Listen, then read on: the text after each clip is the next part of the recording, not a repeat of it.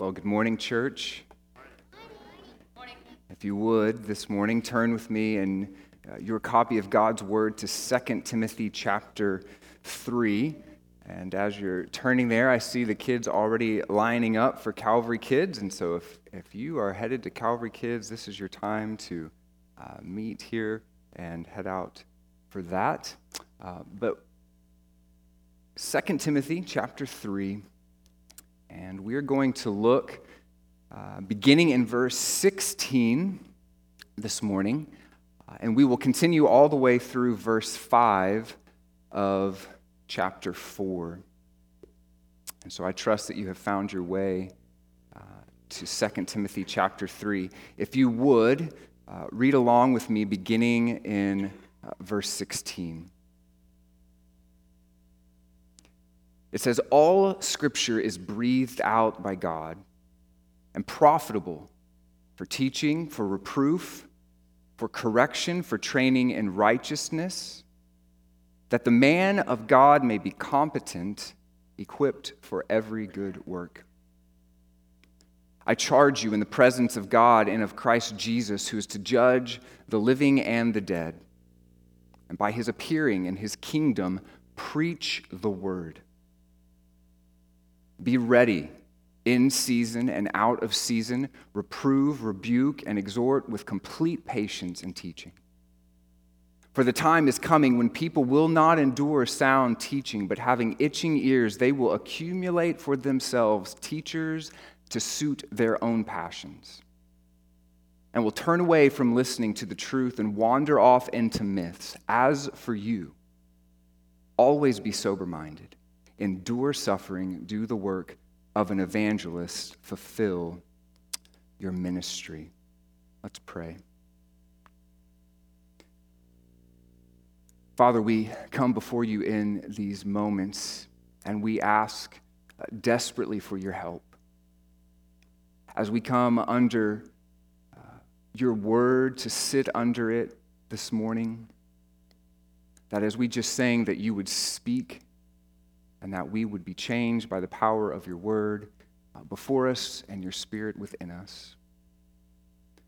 Lord, I pray that you would remove distractions from this place, uh, that our thoughts and our minds would not be on uh, what is to follow this service, but we would simply sit under your inerrant, perfect word this morning, and that you would teach us from it as you have promised that you will. And so we rest in that promise that your word goes forth and it does not return void. Lord, I pray that you would guard us from error this morning. And I pray that the words of my mouth and the meditation of our hearts would be pleasing and acceptable in this place. And it's in your Son's name we pray. Amen. Uh, when William Travis and some 200 of his men found themselves surrounded uh, by 1,800 of Santa Anna's uh, best soldiers. Uh, it did not look like a very good situation for them. And so the legend is that William Travis took his saber and drew a line in the sand and told the men they were free to leave, or they could join him on the other side of the line and stay in the fight with him. And the legend says that there was not a single man standing on the other side of the line from Travis, and we know how the story goes. All of the, those men gave their lives at the Alamo, and this would become the battle cry of the Texas Revolution Remember the Alamo. Uh, William Travis and his men found themselves at war in their day, and this morning, we as the church too find ourselves at war. It is not a war against physical earthly powers, but it is a war against spiritual principalities of darkness. It is a war for the hearts and minds of our children. It is a war for our homes, for Christ Church. It is a war for our affections, our attitudes, and our allegiances. And this morning, Paul draws a line in the sand. And on one side of the line, we find the culture and we find its theories and its agendas and its philosophies. We find false teaching and bad doctrine. We find sin and rebellion and the ways of man and the world. And on the other side of the line, we find the holy, inspired, perfect word of the living God. And this morning, we must choose which side we will stand on. We cannot have one foot on one side of the line and the other foot on the other. We cannot serve both God uh, and man. We must choose this morning. Because we find in the text that we just read together that the Word of God is authoritative and sufficient for all of life and godliness. Now, this book, 2 Timothy, that we just read from, uh, was originally a letter, as you well know, that Paul wrote to his young protege, Timothy. Uh, we know this is one of the pastoral epistles because the primary content of this letter uh, has to do with pastoral ministry. Uh, there's some debate as to whether or not Timothy was a missionary or a pastor. I think it's very clear from this letter uh, that Timothy was serving in some sort of pastoral role. And when we come to these verses that we just read this morning, at least when I do, every time I read through the book of 2 Timothy, I feel um, that these verses need to be preached together. Uh, which is why we find ourselves here this morning. Uh, obviously, in your copy of God's Word in mine, there's a, a, chapter break, chapter 4, which would not have been in the original text. Uh, and in my copy of God's Word, there's a subtitle of Preach the Word before verse 1. Uh, and then earlier in chapter 3, verse 10, a, a, subtitle of All Scripture is breathed out by God. Regardless of how we break down this letter, I think it is fitting that we sit under these verses this morning. And here's why. Verses 16 and 17 are a theological statement on what the Word of God is. This is probably the most helpful um, theological, doctrinal statement on the Word of God in all of Scripture. And then the first five verses of chapter 4 apply the truth to our lives. Here is the Word of God. What then do we do with it? And so we begin this morning in verses 16 and 17, where we see that Scripture is God breathed. What does that mean? Well, let's look again at verse 16. At the very beginning there, it says, All Scripture is breathed out by God. Scripture in its entirety, from Genesis to Revelation, is God breathed. Uh, my version of Scripture says, is breathed out by God. Those five words in the English are actually one word in the original Greek. Uh, it's a compound word made up of the word for God and Spirit. And so we could literally translate this word as God breathed or God inspired. The words of Scripture come from God Himself, they are His words. Uh, what Paul is communicating here is not that God breathed into the text. That's not what we see here. Uh, it's not that the writers wrote down some really helpful stuff and then God came along later and kind of gave it a boost of motivational charge. That's not what we see here. These are the very words of God. Listen, God has spoken this morning. And he has spoken once and for all in his word. The Bible is God's speech, it is his word. Now, when we consider how the Bible is written, we also affirm that the Bible is written by fallible, fallen men. Uh, in the Westminster Shorter Catechism, the question is asked Who wrote the Bible? And the answer to the question is men who were taught by the Holy Spirit. So we affirm that God in His sovereignty chose to use men to bring His message, His word, to us. And so we see the personalities of these men. The writing of Paul and Peter and John are very unique uh, based on the personalities. Uh, we see different perspectives in the writing the Gospels, Matthew, Mark, Luke, and John, four men writing about similar events from different perspectives. But hear this in all of that, God is inspiring these men to write exactly what He intended for us to have this very morning. This is God's word. And so, because it is breathed out by God, that means the word of God carries with it the character of God. God does not change. He is perfect and trustworthy. He is without contradiction in and of himself. So, therefore, Scripture does not change. It is perfect, trustworthy, without contradiction. It also carries with it the authority of God. God, as the creator of the universe, has all authority, and his word carries with it that very authority. And so it's so important for us to stop on a regular basis, and I, would say even daily, and consider the reality that the creator of the universe has revealed himself to us. He is not a distant God that we have to go off and search for. He has come near to us and He's made it clear who He is with words in a book.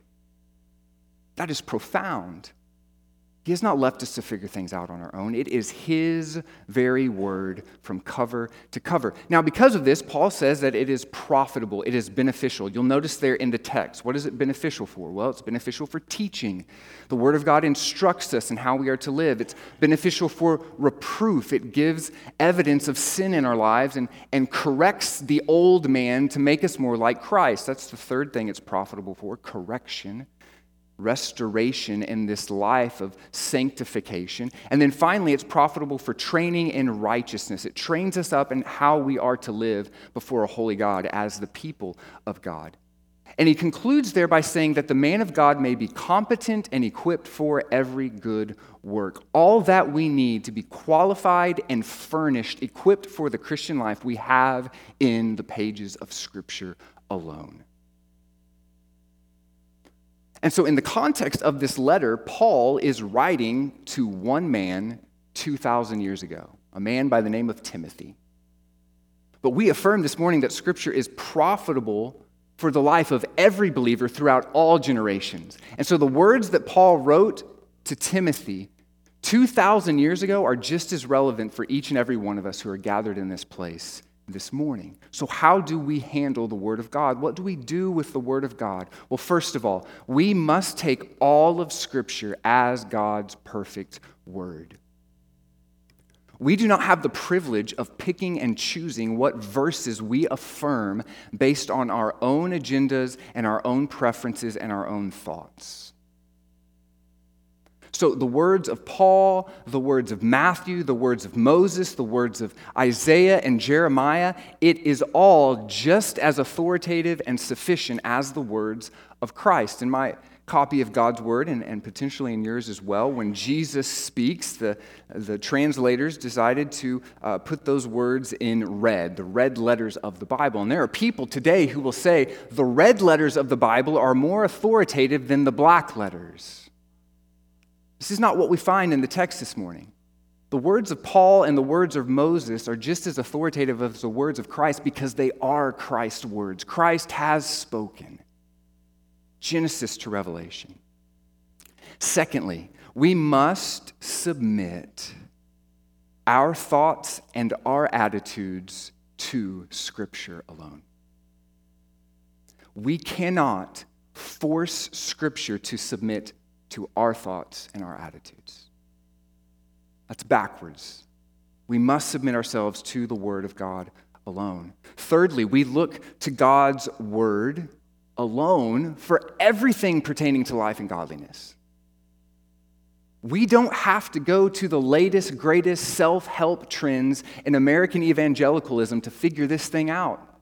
We don't have to go to the top 10 bookshelf in the Christian bookstore, new methods and strategies to figure out how to live the Christian life. All that we need is found in these pages alone. Now, that does not mean there's not a season that we go to books and read as supplements, but the scriptures, the Word of God, has the final say. And finally, when issues arise in our day, and they most certainly will, issues that come and go in their importance based on the culture, whether it's issues of, in regards to race or justice or immigration, whatever the issues of our day are, we do not have to appeal to the culture to figure out how we address the world around us. We don't have to talk in the culture's terms or submit to the culture's grammar on the issues the Word of God has spoken. We talk Bible. We submit to Scripture's terms. And so let me suggest this morning if we are not doing these things, we might say that we believe in the authority and sufficiency of Scripture, but potentially we actually do not. Do we truly believe that these words are the words of God? And if we do, they are perfectly authoritative and sufficient for this life. So we submit our lives completely to it and it alone. So Paul gives us this theological statement in verses 16 and 17, and he follows it with the application of verses 1 through 5 in chapter 4, where we see that we are to faithfully preach the word. Now, spoiler alert, verse 2 the primary thrust of these five verses is found there preach the word. We will get there in a moment. The context is of the preaching of the word. But we cannot overlook verse 1 because this is so important. Notice the emphatic charge that Paul wants Timothy to consider in light of the preaching ministry. Look again at what he said in verse 1 I charge you in the presence of God and of Christ Jesus, who is to judge the living and the dead, and by his appearing and his kingdom. Paul wants Timothy to stop and consider every time before he stands before the Word of God that he is doing so before the living God. He is doing so before a risen Savior who is King of kings and Lord of lords. The preaching of the Word is not something to be taken lightly. And it grieves me in our day to see the lackadaisical, careless way in which American evangelical preachers approach the preaching of the Word of God. Trying as hard as they can to get a laugh using gimmicks and soundbite theology, trying to be trendy and relevant and entertain, oftentimes not even opening up the pages of Scripture. And sometimes when they do, they simply use it to make their own point. In our day, we see preachers buying and selling sermon outlines online. No longer does the preacher have to uh, uh, diligently seek the Word of God during the week or wrestle with the text or pray over the text. He can simply buy his sermon outline offline and move on to things that he deems more important for himself. Listen, when the preacher steps down from the pulpit, the thing that should terrify him most is not what the masses have to say. The thing that should terrify him most is that he has preached before the living God. And this should draw the man of God to his knees, week in and week out, and begging the Lord for mercy over his preaching ministry. Begging the Lord to help him as he prepares diligently over the text.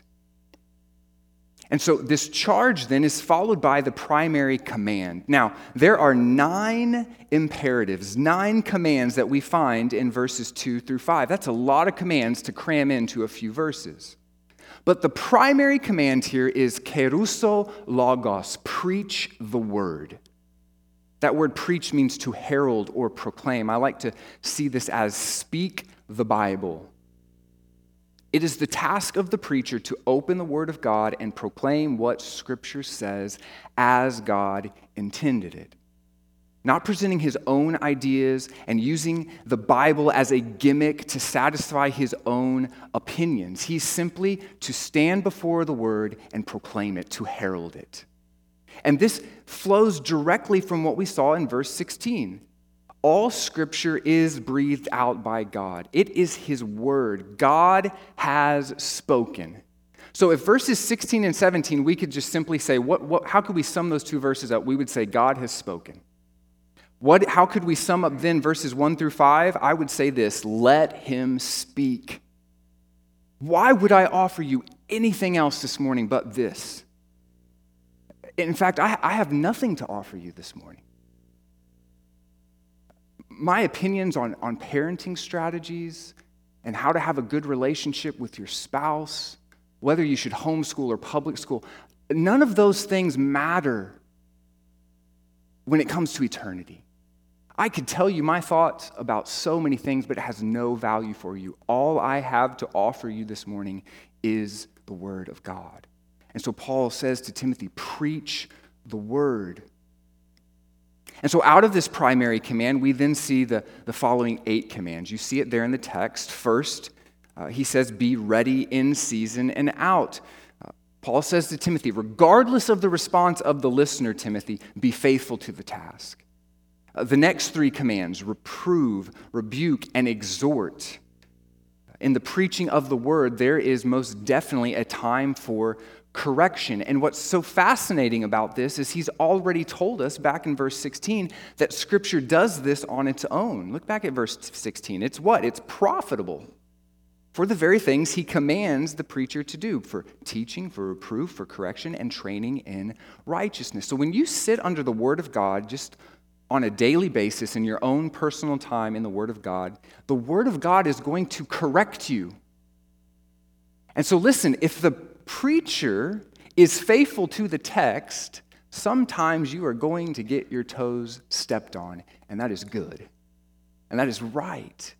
If all your pastor ever tells you is how awesome you are, there's a good chance he's simply tickling your ears.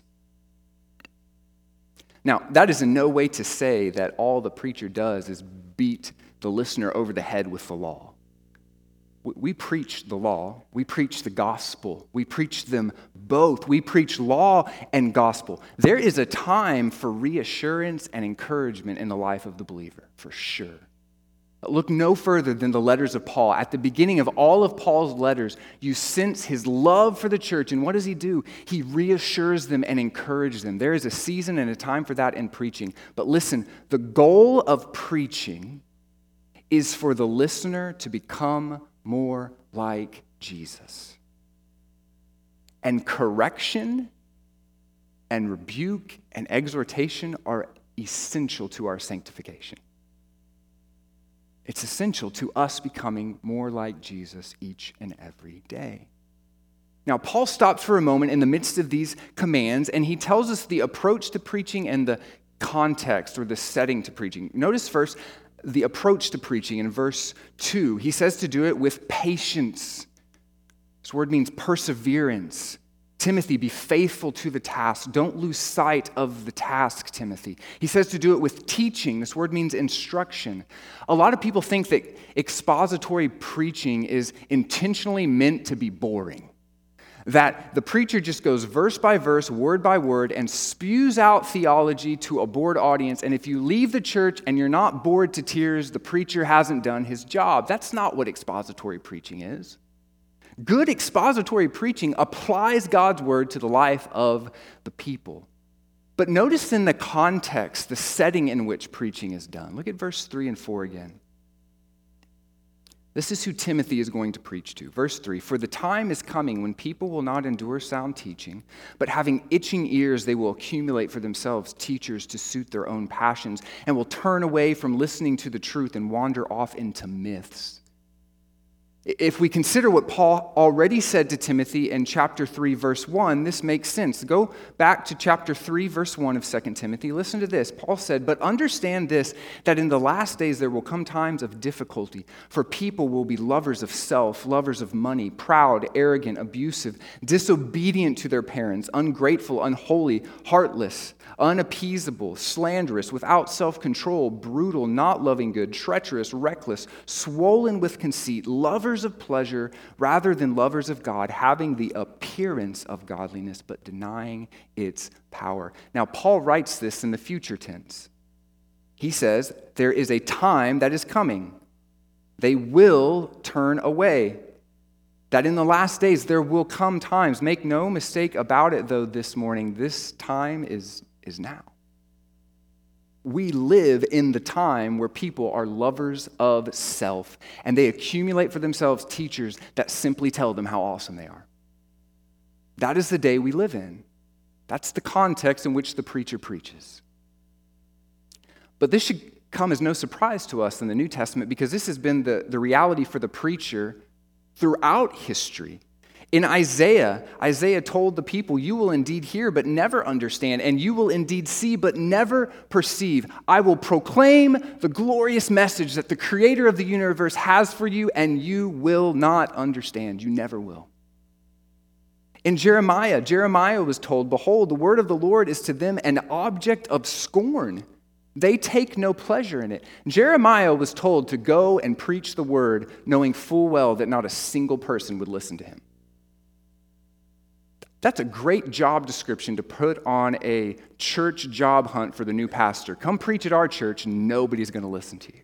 But that is the setting in which the pastor preaches. And then in Ezekiel, it says, And you shall speak my words to them, whether they hear or refuse to hear, for they are a rebellious house. The temptation for the preacher is to appeal to the masses instead of submitting to Scripture.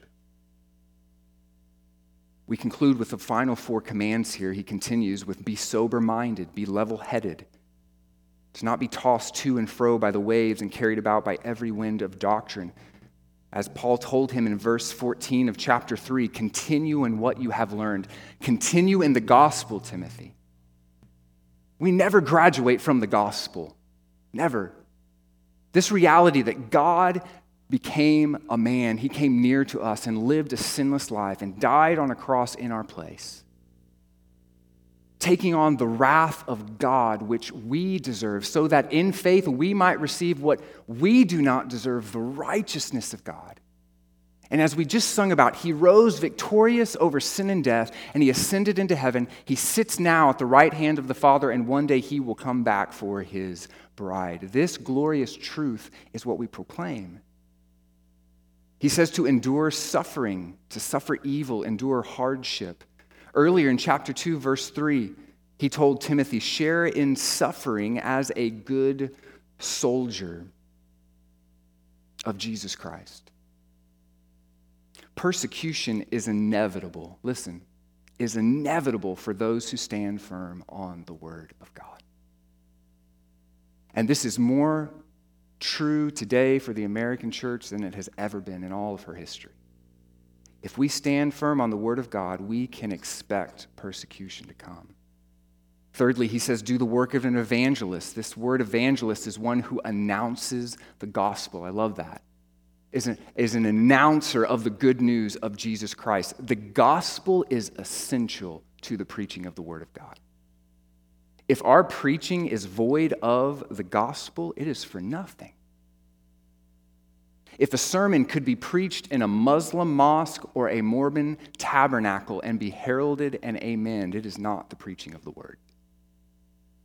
Finally, he says, fulfill your ministry, Timothy. Complete the work that God has called you to. And so, as we look at these five verses and we consider the charge in verse one and the commands of verses two through five and the preaching approach and the setting of preaching, there's two things that we see here. First is the priority of the preaching of the Word of God in the life of the church. This time, when the body of Christ gathers together week in and week out, is the most important time in the life of the church. One theologian said the pulpit is the rudder that steers the church. Now, that is in no way to minimize the importance or significance of the other things that we do in the life of the church, but preaching is the priority. But we also sense here, and don't miss this, Paul's genuine desire for Timothy to stay the course to be faithful to the task, to not lose heart and not become entangled in civilian pursuits. Preach the word, Timothy. In Shakespeare's plays on King Henry V, he uh, introduces a fictional character by the name of John Falstaff. And I am no expert on Shakespearean writing. Uh, but recently there was a movie released about King Henry V, and they portray this fictional character, uh, John Falstaff, in this, in this movie. Uh, and King Henry V is a young king, and he finds himself at war with the French. He's invaded France, uh, and he's leaning on the expertise of John Falstaff as a military veteran, a military expert. And, and King Henry is finding great success as he moves across uh, France because he's staying the course. He's trusting in the uh, confidence that he has in John Falstaff as this military expert. But there comes a point where the French start to poke and prod Henry V and annoy him. And in a moment of weakness, he's about to do something where he loses sight of the task just so he can get his own personal revenge. And I want you to listen to what John Falstaff says to him in this movie. He says, Too often have I seen men of war invent work for themselves. Work that leads to nothing but vainglory and slaughtered men. In other words, I have seen men of war get distracted from the task at hand and it leads to dead souls. And I feel as I read that quote and hear that quote that this is an indictment on the American church today. Too often, the pulpit and the preaching ministry has been set aside for tasks invented by men that lead to celebrity pastors and lost and dying souls. And so you might be saying, as we come to a close here, how does this apply to me? I am not a pastor. Well, again, if we believe that all of Scripture is profitable for every single believer, then we affirm that these five verses, though they were written to a pastor 2,000 years ago, are applicable to each and every one of us in this place this morning. So, three things I want us to consider as we close. First, guard your ears, church. Know your Bible. Be a student of the Word of God. Know what sound doctrine is, but also know how to identify bad doctrine. Test everything to the Scriptures. Watch out for false teachers and wolves. It's very common to look at a, a, social media thread and see someone who loves Jesus, Jesus, genuinely loves the Lord, post something from a pastor who's a solid man of God, a faithful preacher of the word. They maybe post a quote or something. But then just minutes later to post something from someone who is a well known heretic or false teacher simply because they're a pastor, they're a Christian. Surely it's good. And the congregation today has lost sight of how to handle the Word of God, what the reformers fought for in the Reformation, to bring the Word back to the people. Don't rely on the professional church. Know the Word, be a student of the Word, guard your ears. Secondly, sit under godly, Christ exalting biblical preaching. I'm sure there are visitors here today. Uh, maybe you're just traveling through and you stopped here uh, today and, and you have a home church that you already attend. Maybe you're looking for a church. Uh, maybe you've been a, a, member of this church. Uh, you're, you're a charter member here this morning. My charge is the same sit under preaching of the word where the gospel is proclaimed, where Christ is exalted, and where the word of God is rightly divided to the glory of God alone. But finally, the primary application for each and every one of us this morning is the same primary application for Timothy preach the word. Not all of us are called to be pastors, but all of us are, in a sense, ministers of the gospel. We are all heralds of the gospel. Uh, John MacArthur said this. He said, Such a sense of readiness and willingness to serve the Lord at any cost and at any time not only should characterize every faithful preacher, but every faithful Christian. So, brother and sister in Christ this morning, submit to the authority and sufficiency of Scripture and be a herald of it. Be a herald of the gospel in your home and to your neighbors and to your coworkers. Proclaim Christ and his word in season and out.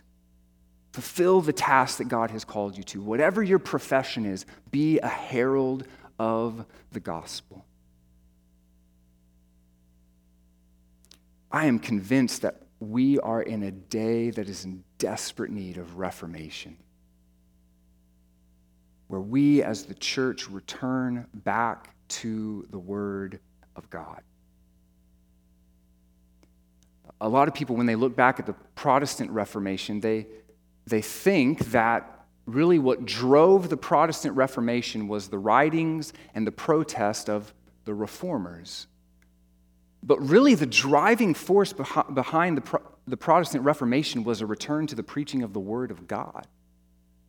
The preaching of the Word of God week in and week out is what drove the Protestant Reformation. And so I want you to hear the words of one of the reformers, Martin Luther, and his how he sees the church in his day. And as I read this, I want you to consider this could be said of the church today. Luther said this of the church in his day God's word has been silenced and only reading and singing remain in the churches. This is the worst abuse. A host of unchristian fables and lies and legend, hymns and sermons were introduced that is horrible to see. A Christian congregation should never gather together without the preaching of God's word and prayer, no matter how briefly. He goes on and says, as Psalm 102 says, when the kings and the people assemble to serve the Lord, they shall declare the name and the praise of God. And Paul in 1 Corinthians says that when they come together, there should be prophesying, teaching, and admonition. Therefore, when God's word is not preached, one had better neither sing nor read or even come together. Steve Lawson, in speaking on these words that Luther wrote, said this This was the dire state of the church in Luther's day. There was a famine in the land for the hearing of the word. Yet during this dark hour of church history, God raised up extraordinary men to declare the scriptures again. Luther restored the primacy of scripture in the church, a decisive reformation of the pulpit. We are in a desperate need of reformation of the pulpit in our day because there is a famine in our land for the hearing of the Word of God. And so, my prayer for this church and for churches throughout the world is that we would indeed return to the Word of God again anew in our day. And that the battle cry in our war would be preach the word. Let's pray.